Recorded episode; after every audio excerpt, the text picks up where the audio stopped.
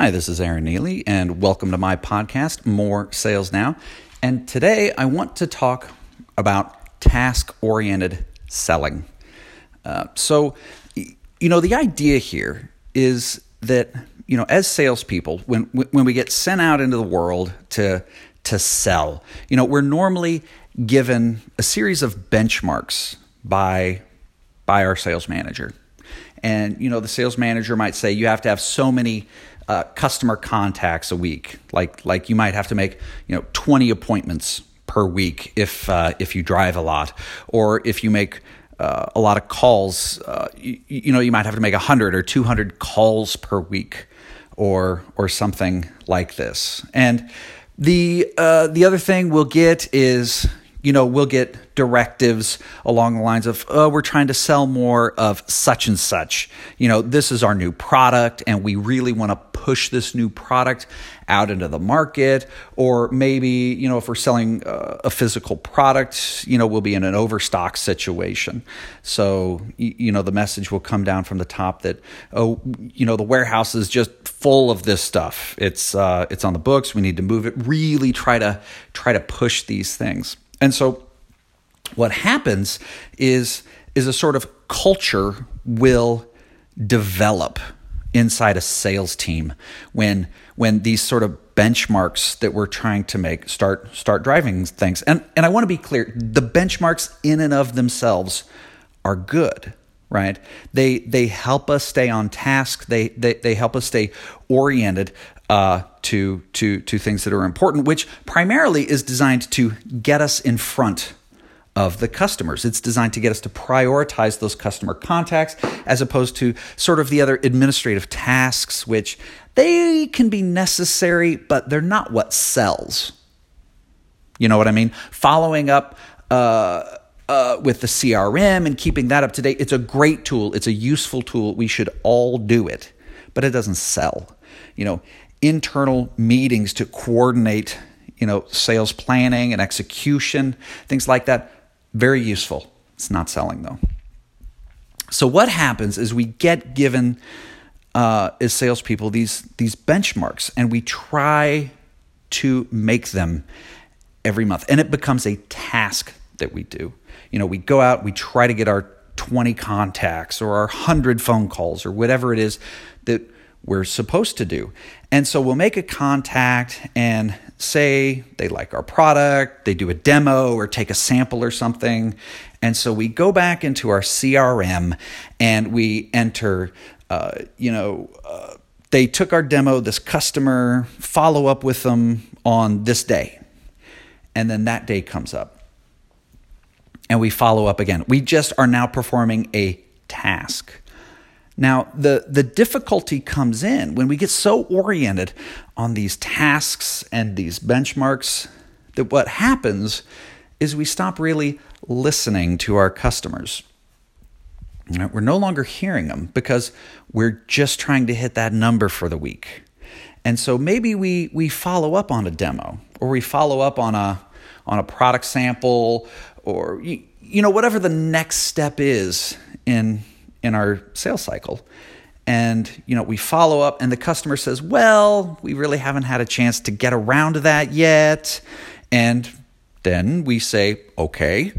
And we enter that information into our notes or into the crm and then we go on to the next task so we can hit our benchmark. And this is a huge missed opportunity for us because we get so caught up in the task that we're not actually selling, right? We're just doing a thing that we told ourselves to do or that our boss told us to do. And so when, when we call the customer, you know, when we're following up, when we're hitting them up, you know, we think we're selling XYZ, whatever.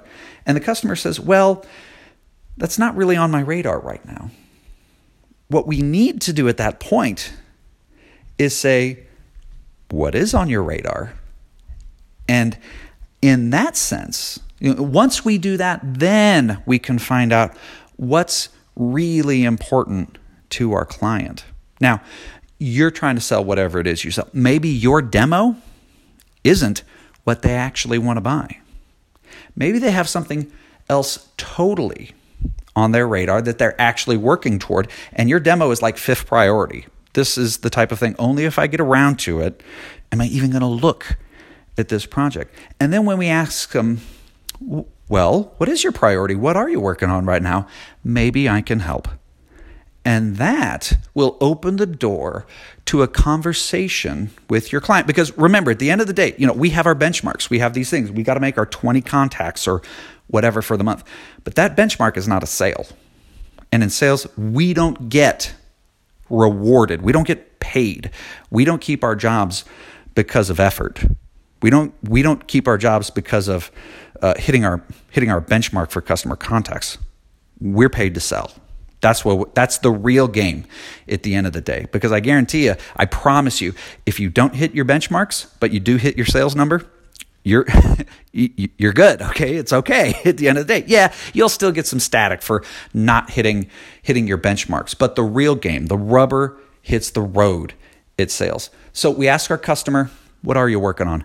They're going to tell you. Because if they have a problem that they're struggling with if they if they have a big obstacle in their way and you just throw out that little line and offer to help them with what they're doing, they will tell you. I, I, guarantee it. They are going to let it rip. They're going to give you all the background. And in that, in that, with that knowledge, you very well may be able to help them. And maybe they're looking for something that's totally outside of your field.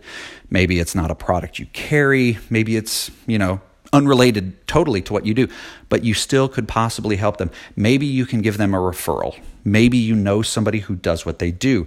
Maybe you can give them advice. You can point them in the right direction.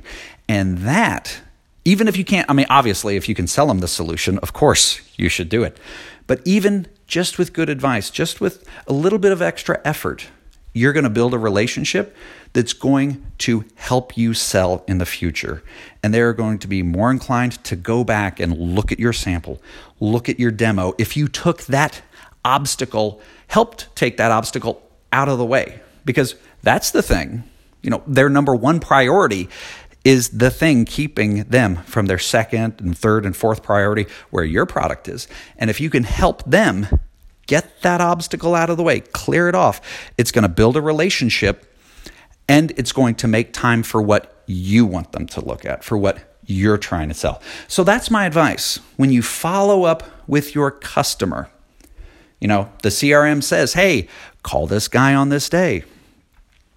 And there's no progress. And this happens to us all the time, all the time in sales.